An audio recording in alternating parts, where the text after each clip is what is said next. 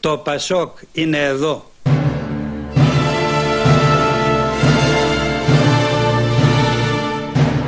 Πρόσωπο με πρόσωπο, με την άκαμπτη στάση των διεκδικητών της ηγεσίας, ήρθε ο Γιώργος Παπανδρέου στον κύκλο επαφών που άνοιξε με πρωτοβουλία του.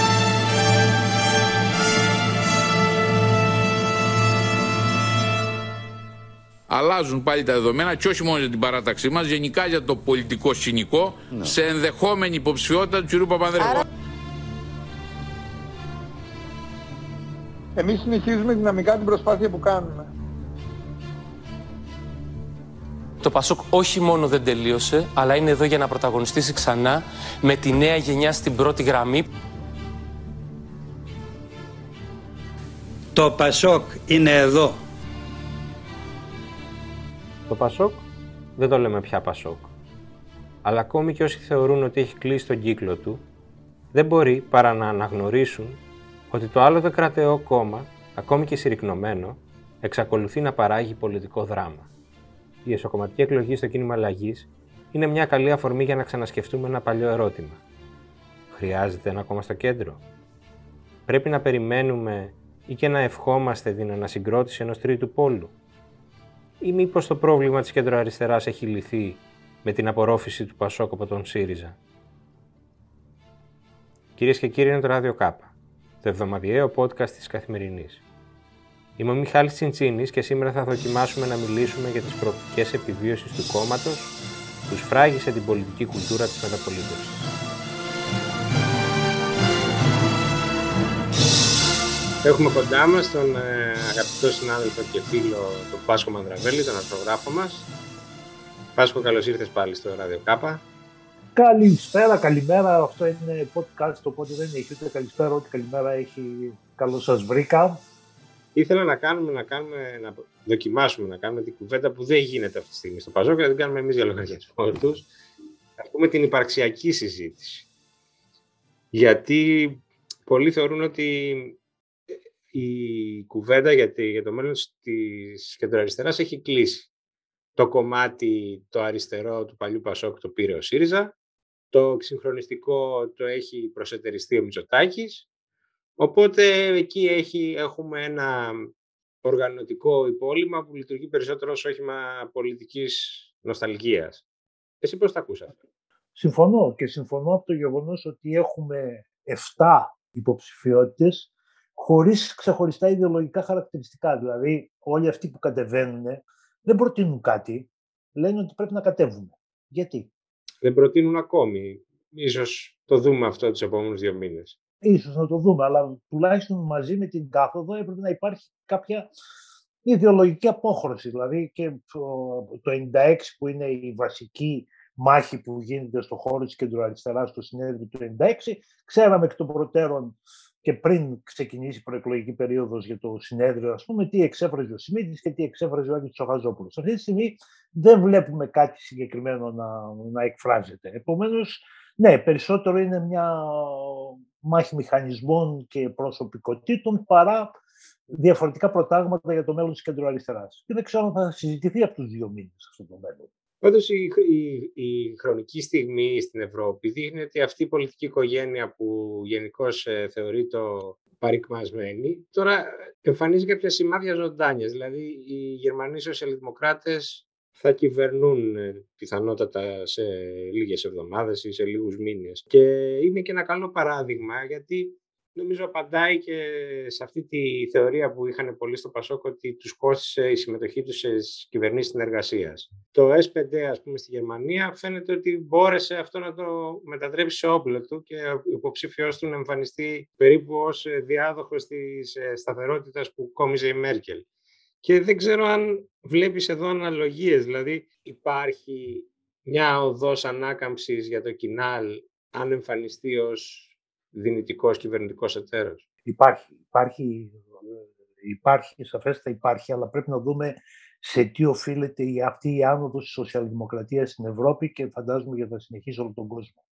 Μπορεί να φανεί περίεργο, αλλά αυτή η άνοδος απαντά σε ένα συντηρητικό αίτημα των κοινωνιών, οι οποίες έχουν απειβδίσει από τις μεγάλες και γρήγορες αλλαγές που ο σύγχρονος καπιταλισμός και η σύγχρονη τεχνολογία επιφέρει, με αποτέλεσμα να ζητούν ένα αποκούμπι, ένα, κάτι, λίγη σταθερότητα που, ή λίγη ασφάλεια που προσφέρει που προσέφερε ιστορικό η σοσιαλδημοκρατία. Ένα μεταπολεμικό πλαίσιο, δηλαδή κάποια ασφάλεια, διότι αυτή τη στιγμή ε, έχουμε λαλιάσει όλοι. Δηλαδή, μιλάνε αυτή τη στιγμή για τέταρτη βιομηχανική επανάσταση, για ρομπότ που θα μας πάρουν τις δουλειές. Και όλα, και όλα αυτά δικαίως βεβαίως κάνουν τους ανθρώπους ανασφαλείς. Εμείς που θα είμαστε εδώ πέρα. Επομένως, ζητάνε ένα πλαίσιο ασφάλειας. Αυτό θα το λέγαμε μια συντηρητικοποίηση, την οποία όμως οι σοσιαλδημοκράτες μπορούν να την εκφράσουν. Δεν εννοώ ότι οι σοσιαλδημοκράτες είναι συντηρητικοί ή κάτι άλλο, αλλά εκφράζουν αυτή τη στιγμή, η άνοδό τους εκφράζει αυτό το, αυτό το, το, το συντηρητικό αίτημα. Το ζήτημα είναι ότι στην Ελλάδα όλες οι πολιτικές εξελίξεις που βλέπουμε στην Ευρώπη έρχονται πάντα με 10 χρόνια καθυστέρηση. Δηλαδή, ε, στην, έχουμε την Θάτσερ το 80, στην Ελλάδα κάτι αντίστοιχο με ιδιωτικοποίηση το βλέπουμε δεκαετία του 90. Είχαμε το Μητεράν το 83 να κάνει τη στροφή στη νέα οικονομική πολιτική. Βλέπουμε τον Ανδρέα Παπανδρέου να κάνει αυτή τη στροφή στη νέα οικονομική πολιτική το 1993. Επομένως έχουμε μια χρονική υστέρηση και αυτή η χρονική υστέρηση σε μένα φαίνεται πολύ περισσότερο από το γεγονός ότι το, η σοσιαλδημοκρατία, το ΠΑΣΟΚ στην Ελλάδα δεν αντιλαμβάνεται αυτό το συντηρητικό αίτημα που υπάρχει στην κοινωνία, λίγο να ξαποστάσουμε, να πάρουμε μια ανάσα από τις αλλαγές και να προχωρήσουμε μπροστά. Αλλά το, από, την, από τον συριζαϊκό του, θα έλεγα, λόγο, περισσότερο θέλγεται από φαντάσματα ριζοσπαστικοποίησης παρά από αυτό που πρέπει να εκφράσει. Επομένως, θα έχει μια χρονική υστέρηση. Ναι, θα ανακάμψει η σοσιαλδημοκρατία στην Ελλάδα, αλλά λίγο αργότερα. Είναι αυτό ή μήπως είναι ακόμη πιο συντηρητικό από όσο περιγράφεις. Δηλαδή, μήπως ε, αυτός ο λόγος που είπες εσύ, Συριζαϊκός, ε, ανατρέχει ας πούμε στις παλιές, ε, φτιαγμένος για να απευθύνεται στις ε, παλιές ε, πελατείες της δεκαετίας του 80. Νομίζω ότι αυτός ο λόγος ο Συριζαϊκός, αυτή, αυτή η νοσταλγία της δεκαετίας του 70 ή του 80 την έχει κάψει η διακυβέρνηση του ΣΥΡΙΖΑ. Δηλαδή μετά από όλο αυτό που τραβήξαμε, με τα μνημόνια και τα λοιπά, τις εναλλακτικές οι οποίες δήθεν υπήρχαν αλλά τελικά διαψεύστηκαν, έχω την αίσθηση ότι αυτό το κομμάτι έχει καεί. Δεν, δεν έχει μέλλον. Δηλαδή το δοκιμάσαμε, είδαμε ότι δεν δουλεύει, πάμε παρακάτω. Αλλά από εκεί και πέρα η σοσιαλδημοκρατία στην Ευρώπη έχει αυτό το στοιχείο του, του, του, της σταθερότητας. Και νομίζω ότι αυτό το στοιχείο το σήμερα το, το, το καλύπτει σε, μεγα, σε ένα μεγάλο βαθμό ο Κυριάκος Μητσοτάκης. Ο Κυριάκος Μητσοτάκης δεν εκλέγεται ούτε ως φιλελεύθερος, ούτε ως δεξιός, ούτε ως Νέα Δημοκρατία. Εκλέγεται διότι σε όλον αυτόν τον κυκαιώνα των αλλαγών μοιάζει σαν ένα σταθερό σημάδι ότι κάπου μπορούμε να πιαστούμε. Επομένως, αν το ΠΑΣΟΚ, αν η σοσιαλδημοκρατία δείξει ότι είναι ένα, ένα, ένα κόμμα, ένα, ένα σχηματισμός που μπορεί κάποιος να στηριχτεί πάνω του, θα έχει καλύτερο μέλλον. Αλλά φαντάζομαι συμφωνείς ότι η προϋπόθεση για αυτό είναι να αρθρώσει η κυβερνητική πρόταση και να μην ε, οχυρωθεί στη θέση ότι εμείς σηκώσαμε δυσ, δυσανάλογα βάρη, το Πασόκ σήκωσε, πλήρωσε το λογαριασμό της χρεοκοπίας, άρα τώρα δικαιούμαστε να μείνουμε στην ασφάλεια της αντιπολίτευσης και να, κάνουμε, ας πούμε, να γίνουμε λίγο ένα κόμμα διαμαρτυρίας. Το λέω γιατί είχε ακουστεί αυτή η άποψη. Ναι, φυσικά έχουν δίκιο. Σηκώσαν δυσανάλογο βάρος της ελληνικής χρεοκοπίας, την οποία εντάξει, συνετέλεσε και το Πασόκ, αλλά δεν ήταν ο κύριος Υπάρχει ω επιστροφής για ένα κόμμα που δεν φιλοδοξεί να μετάσχει στην κυβέρνηση. Αλλά από την άλλη μεριά, δεν μπορεί το Πασόκ να γίνει μη κυβερνητική οργάνωση. Τα κόμματα κατεβαίνουν στην εξουσία όχι για να πούν ωραίε ιδέες, όπως λέγανε προχθές στο, το ωραίο που είπε ο Kissinger, we're not science, political, political science department. Ναι, είμαστε state department, δηλαδή department που κάνει πολιτική και όχι ε, αναλύει την πολιτική. Τα κόμματα κατεβαίνουν με σκοπό να κυβερνήσουν, να εφαρμόσουν κάποια μέτρα και να, να έχουν τα αποτελέσματα. Δεν είναι για να σχολιάζουν τους υπόλοιπους. Εσύ το βλέπεις αυτό να αλλάζει μέχρι τις επόμενες εκλογές από την πλευρά του κοινάλ. Δηλαδή βλέπεις την πιθανότητα να αναδειχθεί εκεί μια ηγεσία που θα πει έχω 10 σημεία ας πούμε προγραμματικών θέσεων και όποιος από τους άλλους επιθυμεί και τα προσυπογράψει, εγώ θα συνεργαστώ μαζί του. Δύσκολο γιατί, διότι έχουν απομείνει πολύ λίγοι στο κοινάλ που παρακολουθούν σε βάθος την ευρωπαϊκή και τη διεθνή εμπειρία. Με αποτέλεσμα φοβάμαι ότι θα, θα, θα υπάρχει τρικυμία στο κοινάλ ανάμεσα σε συστήματα του παρελθόντος, προτάγματα του μέλλοντος και επομένως δεν νομίζω ότι θα μπορέσει γρήγορα να αρθρώσει αυτή την πρόταση. Παρ' όλα αυτά όμως πιστεύω ότι το κοινάλ πρέπει να παραμείνει, πρέπει να, να προσπαθήσει και σιγά σιγά να συγκροτήσει την, την κεντροαριστερή πολιτική πρόταση. Δεν μπορεί δηλαδή να, να, να έχουμε ένα πολιτικό σύστημα 1,5 κόμματος. Εντάξει, τα είπαμε λίγο τα θεωρητικά, αλλά εδώ έχουμε μπροστά μας μια κάλπη και το μεγάλο ερώτημα είναι ποιο είναι το εκλογικό σώμα. Ποιο είναι το κοινό που θα προσέλθει να ψηφίσει. Θυμίζω ότι στις προηγούμενες εκλογές το 2017 είχαν ψηφίσει περίπου 210.000 άνθρωποι με υποψηφίους τότε και το Σταύρο Θεοδωράκη που ερχόταν ως πρόεδρος κόμματος να μετάσχει στο κοινό εγχείρημα και τον ε, δήμαρχο Αθηναίων, τον Γιώργο Καμίνη, τον πρώην δήμαρχο. Τώρα ποιοι είναι αυτοί που θα ψηφίσουν; Το λέω γιατί οι δημοσκοπήσεις μας δείχνουν ότι εδώ έχουμε ένα σώμα που είναι μάλλον ε, εμφανίζει πολύ ψηλά ποσοστά αποδοχής της κυβέρνησης και του Μητσοτάκη προσωπικά. Οι ψηφοφόροι του Κινάλ δηλαδή είναι αντισύριζα. Και όταν το είχα επισημάνει αυτό σε ένα παλιό στέλεχο του Πασόκ, μου είχε πει ναι, αλλά αυτούς που θέλουμε εμείς να προσελκύσουμε, οι μεγάλοι μας δεξαμενοί, είναι ΣΥΡΙΖΑ. Αυτοί που μας ψηφίζουν είναι αντισύριζα, αλλά αυτοί που θέλουμε να μας ψηφίσουν για να μεγαλώσουμε πάλι είναι ΣΥΡΙΖΑ. Εσύ πώς θα ακούς τώρα αυτή την αντίφαση; Δηλαδή, αν σου ζητούσα να, να χαρτογραφήσεις λίγο εκεί πώς είναι το, το εκλογικό πίμνιο, να το πω έτσι, του Κινάλ, πού θα το τοποθετούσες; Καταρχάς, πρέπει να πούμε ότι οι 200.000 ήταν πολύ ψηλό αριθμός και ήταν έκπληξη εκείνη την, την περίοδο. Και αυτό σημαίνει ότι ο πύχης τώρα είναι πάρα πολύ ψηλά, που δεν ξέρω αν θα τον, προσπέ... θα τον, θα τον υπερβούνε. Το δεύτερο είναι ότι ένα μεγάλο κομμάτι εκείνων των 200.000 πήγε με τη λογική του αντισύριζα. Δηλαδή ότι απέναντι στο ΣΥΡΙΖΑ, ο οποίος κάνει όλα αυτά, εμείς είμαστε παρόντες σε ένα άλλο κομμάτι της αριστεράς και του αριστεράς και ψηφίζουμε στις ε, εκλογές του Κινάλ για να τους δείξουμε αυτούς ότι είμαστε και εμείς εδώ. Επομένως, αυτό το πράγμα δεν ισχύει πολύ σήμερα. Υπάρχει το αντισύριζα, το οποίο είναι το μεγάλο κομμάτι μέσα στο, στο υπάρχον Κινάλ, αλλά δεν ξέρω αν θα υπάρχει και το γυνάτι, το μεγάλο γυνάτι που υπήρχε το 2017 ε, τότε. Σήμερα δεν ξέρω, δεν ξέρω και δεν ξέρω και ποιον πύχη βάζουν αυτοί. Δηλαδή, τι θα θεωρηθεί επιτυχία σε αυτές τις εκλογές του Κινάλ. Θα είναι 100.000. Αν, μεταφ... αν μεταφέρω σωστά τις εκτιμήσεις πριν από όμως την ασθένεια της φόβης γεννηματά, ε, γιατί έχει γίνει ένας υπολογισμός. Ε, υπάρχει και ένα πρακτικό οικονομικό θέμα εκεί, ότι πρέπει αυτή η εκλογή να βγάλει τα λεφτά της. Οπότε έπρεπε να επιλογήσουν, να πολλαπλασιάσουν τους πιθανούς ψηφοφόρους επί του αντιτίμου που θα καταβάλει ο καθένας για να λάβει μέρος στη διαδικασία. Οπότε αυτό μας έβγαζε έναν ε, χοντρικό, έτσι, μπακαλίστικο υπολογισμό 120-130 χιλιάδες ψηφοφόροι. Κάποιοι λένε ότι αυτό αλλάζει με τη συμμετοχή του πρώην Πρωθυπουργού του Γιώργου Παπανδρέου στη διαδικασία. Αλλάζει προς τα πάνω ή προς τα κάτω; Ότι αλλάζει προς τα πάνω, ότι θα κινητοποιήσει, δηλαδή θα κινητοποιήσει κόσμο που δεν θα συμμετείχε διαφορετικά. Πιθανώς. Το όνομα Παπανδρέου έχει μεγάλο βάρος και σίγουρα σε, σίγουρα σε αυτόν τον κόσμο που συνεχίζει να ψηφίζει κοινάλ το 6% του πληθυσμού είναι, είναι η νοσταλγία για τους Παπανδρέους. Δεν ξέρω όμως αν ο Γιώργος αυτή τη στιγμή και μετά από όλο αυτό που δέχτηκε, τη χλέβη, το, τη λάσπη και όλα αυτά που δέχτηκε, μπορεί να κινητοποιήσει κόσμο. Εμένα θα με εκπλήξει αν μπορεί να κινητοποιήσει κόσμο και επιπλέον η αργοπορία στην ανακοίνωσης της υποψηφιότητας του, του Γιώργου Παπανδρέου ε, υπονόμευσε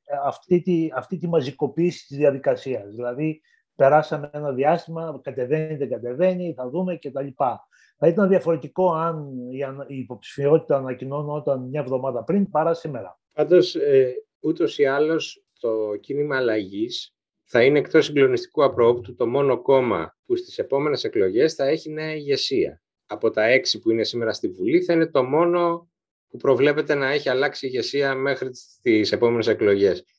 Εξουδετερώνεται αυτό το πλεονέκτημα αν το πρόσωπο που θα διαδεχθεί τη γεννηματά είναι ένας πρώην Πρωθυπουργός. Εξουδετερώνεται, αλλά και από την άλλη μεριά δεν νομίζω ότι είναι ένα κρίσιμο πλεονέκτημα το οποίο μπορεί να το ανεβάσει ψηλά. Αυτό το λες έχοντας στο νου σου τα συγκεκριμένα πρόσωπα Θέλω να πω, πιστεύεις ότι κανείς δεν μπορεί να δώσει τη... Όχι, έχοντας υπόψη, έχοντας υπόψη και το, το, το, τι, το τι αρθρώνει σήμερα το κοινάλο ως πολιτική Δηλαδή, είναι ένα, ένα θολό πράγμα το οποίο αυτή τη στιγμή δεν, δεν, δεν συγκινεί. Δεν, δεν, δεν είναι αγαπησιάρικο που θα έλεγε η Μελίνα Μερκούρη. Δεν, δεν αγαπιέται τόσο. Υπάρχει πάντως και μια συζήτηση, και θα ήθελα να μου πεις πώς την ακούς και αυτή, ότι θεωρούμε δεδομένο ή τέλος πάντων το κυβερνητικό στρατόπεδο θεωρεί δεδομένο ότι θα πάμε σε διπλές κάλπες, ε, χωρίς να έχει ενδεχομένως ζυγίσει το ενδεχόμενο να εμφανιστεί ένα κοινάλ πρόθυμο στις κυβερνητικές συνεργασίες που θα πιέσει το Μητσοτάκι, θα του πει: Ελά, εδώ, εγώ σου δίνω τους βουλευτές. Θέλω να συμφωνήσουμε σε ένα πρόγραμμα, να κάνουμε μαζί κυβέρνηση και να μην πάμε σε δεύτερες εκλογές. Πόσο πιθανό το βρίσκεις εσύ αυτό το σενάριο; Πολύ πιθανό. Πολύ πιθανό. Αλλά ο, ο Κυριάκος Μητσοτάκης καταρχάς το έχει πει πολλές φορές ότι θα πάει σε δεύτερες εκλογές και βεβαίως ε, υπάρχουν πολιτικά τρόποι να αποφευχθεί η συνεργασία, να πούνε ότι δεν συμφωνούμε, ξέρω εγώ, στην αποκρατικοποίηση της ΔΕΗ, επομένως είναι ένα κρίσιμο θέμα, άρα δεν μπορούμε να τα βρούμε και πρέπει να πάμε στις δεύτερες εκλογές. Πάντως μπορούμε να πούμε ως συμπέρασμα ότι για να έχει μέλλον το κόμμα πρέπει να ξεπεράσει το ταμπού αυτό ότι δεν, ε, ότι δεν μπαίνω σε κυβέρνηση γιατί θα είμαι μονίμως υπό την κατηγορία ότι αποτελώ δεκανίκη του ενός του άλλου, έτσι δεν είναι. Ακριβώς. Και τουλάχιστον αν μελετήσουν την εμπειρία του Γερμανικού Σοσιαλδημοκρατικού Κόμματος και αν θέλουν να γίνουν Γερμανικό Σοσιαλδημοκρατικό Κόμμα, ε, δηλαδή να έχουν την επιτυχία του Γερμανικού Σοσιαλδημοκρατικού Κόμματος, αυτό πρέπει να το ξεπεράσουν. Δηλαδή είναι, είναι ανήκουστο. Δηλαδή είναι απολυτικ εντελώς αυτό το πράγμα. Να λες ότι εγώ είμαι κόμμα, αλλά δεν διεκδικώ την εξουσία. Δεν είναι ποιητική λέξη τα κόμματα. Σου λείπει το παλιό Πασόκ.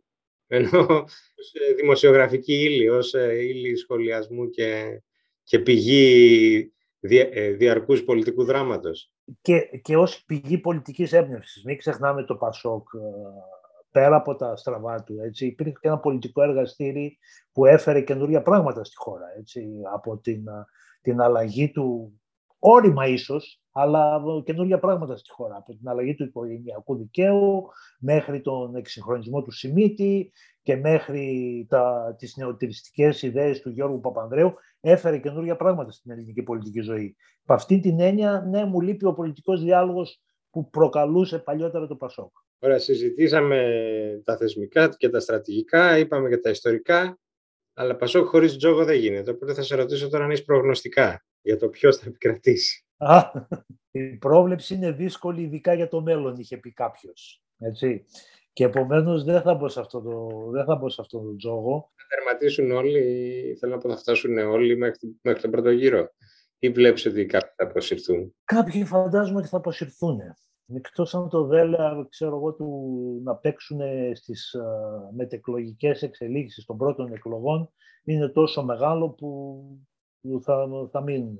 Αλλά κάποιοι ίσως και πρέπει να αποσυρθούν, δηλαδή να συσσωματωθούν σε κάποιες πολιτικές προτάσεις. Ε, είσαι και σε από αυτούς που πιστεύουν ότι δεν είναι πλουραλισμός πολλές υποψηφιότητες, αλλά μάλλον ε, ευτελισμός της διαδικασίας. Ακριβώς, ναι. Δηλαδή αυτή τη στιγμή μιλάμε για ότι ε, έχουμε έναν υποψήφιο για κάτι ποσοστιαία μονάδα, έτσι. Ναι, ναι. Είναι πολύ μικρή δεξαμενή για τόσες. Είναι μικρή δεξαμενή. Και από την άλλη μεριά, αν είχαμε ένα μεγάλο κόμμα με ξεχωριστές συνιστώσεις, οι οποίες εξέφραζαν διαφορετικά πράγματα, έστω ξέρω εγώ, να συμπίπταν στα οικονομικά μία συνιστώση, αλλά να διέφεραν στα εθνικά αυτό κτλ.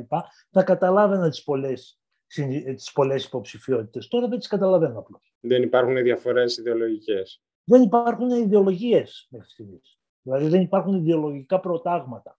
Δηλαδή, ξέρουμε ότι ο ένας είναι πιο επιρρεπής να συνεργαστεί με τη Νέα Δημοκρατία και ο άλλος είναι πιο επιρρεπής, εικάζουμε τέλος πάντων, να συνεργαστεί με το ΣΥΡΙΖΑ. Αλλά μέχρι εκεί ξέρουμε. Υπάρχει αυτό, πιστεύεις, θα εκδηλωθεί ρητά; Ή θα αποφύγουν τη συζήτηση, γιατί μέχρι στιγμής ακούω από όλες τις πλευρές την υπεκφυγή ότι αφού ο Μητσοτάκης θέλει να είναι αυτοδύναμος και έχει και το μαχαίρι και το πεπόνι, θα μας πάει σε δεύτερες εκλογές, οπότε εμείς δεν χρειάζεται να απαντήσουμε στο δίλημα αν θα μπούμε ή όχι σε μια κυβέρνηση και τι ζητάμε για να μπούμε. Όχι, δεν θα συζητηθεί ρητός, δεν υπάρχει περίπτωση και καλά θα κάνει να μην συζητηθεί, διότι ε, αυτό θα κρυθεί αμέσως μετά τις εκλογές, έτσι, αν και με ποιους όρους θα συνεργαστούν. Δεν μπορούν να δεσμευτούν από τώρα. Αλλά από την άλλη μεριά ξέρουμε, ξέρουμε και συζητάμε το ποιος είναι πιο φίλος ΣΥΡΙΖΑ, ποιος είναι πιο φίλος Νεοδημοκράτης κτλ. Είναι το μόνο πράγμα το οποίο μπορούμε να δούμε ως διακριτή διαφορά μεταξύ των υποψηφίων. Άρα δεν συμφωνείς με εκείνους που λένε ότι πάμε σε, μια, σε ένα νοσοκομματικό εμφύλιο που μπορεί να οδηγήσει και σε διάσπαση μετά; Γιατί ακούω ήδη ότι η συμμετοχή Παπανδρέου φορτίζει πολύ τη, την αντιπαράθεση και μπορεί να καταλήξουμε πάλι σε διάσπαση. Η συμμετοχή Παπανδρέου βάζει ένα, ένα βαρύ λιθάρι σε όλη αυτή την ιστορία. Το γεγονός βεβαίως φαίνεται από το γεγονός ότι μετά τη, μετά τη συμμετοχή Παπανδρέου συζητάμε τις εκλογές στο Κινάλ πολύ πιο έντονα από ό,τι συζητούσαμε πριν. Μπορεί η συμμετοχή Παπανδρέου να οδηγήσει διότι ανέτρεψε προηγούμενες καταστάσεις, δηλαδή προηγούμενα δεδομένα, προηγούμενες πράγματα που θεωρούν δεδομένα. Αλλά από εκεί και πέρα δεν νομίζω ότι αυτή τη στιγμή μια διάσπαση του 6% δηλαδή να πάμε σε, 3, σε 2 τριάρια, σε 2-4, δεν θα είναι η πρώτη φορά που συμβαίνει. Πάντως συνέβη και το 2015 με τον Παπανδρέου Συνέβη και το 2015 και το πλήρωσε ο Γιώργος Παπανδρέου. Έτσι. Επομένως, έχοντας αυτή την εμπειρία, ε, νομίζω ότι δεν θα προχωρήσει προς αυτή την κατεύθυνση οποιοδήποτε. Πάντως υπάρχει και το ενδεχόμενο αυτός που θα επικρατήσει να είναι περισσότερο ενισχυμένος από ό,τι θα ήταν χωρίς τον Παπανδρέου στην κούρσα, γιατί θα μπορεί να λέει ότι επικράτησε ενός Παπανδρέου, έτσι δεν είναι. Ακριβώς. Διάβασα τη θαυμάσια ανάλυση που έκανες που έκανες ε, πριν ε, πέντε μέρες πότε ήταν ότι ναι, θα ήταν πιθανώς η τελευταία θυσία Παπανδρέου για το κόμμα του. Αλλά δεν έχω, έχω την αίσθηση ότι δεν κερδίζει κάτι από αυτή την ιστορία, τουλάχιστον σε προσωπικό επίπεδο. Εκτός αν κερδίσει το κόμμα. Και πάλι, και πάλι. Δηλαδή, οι πρώην πρωθυπουργοί ε, δεν πρέπει να πάνε ούτε φυλακή, ούτε να ξανακατεβαίνουν σε εκλογές. Πρέπει να, να συμμετέχουν στο δημόσιο διάλογο με την εμπειρία τους, με, τα, με τις απόψεις κτλ αλλά δεν νομίζω ότι πρέπει να ξαναμπαίνουν στην ε, τριβή της καθημερινής πολιτικής. Ό,τι και αν λέμε εμείς γι' αυτό, θα απαντήσουν οι ψηφοφόροι στις αρχές Δεκεμβρίου. Ευχαριστώ πολύ, κύριε Πάσχο. Εγώ ευχαριστώ. Κάτι περισσότερο από 40 μέρες μεσολαβούν μέχρι τον πρώτο γύρο των νοσοκομματικών εκλογών στο κίνημα Λαϊκή. Το μόνο βέβαιο μέχρι τότε είναι ότι το Πασόκ δεν θα μας αφήσει να πλήξουμε. Αυτά για σήμερα.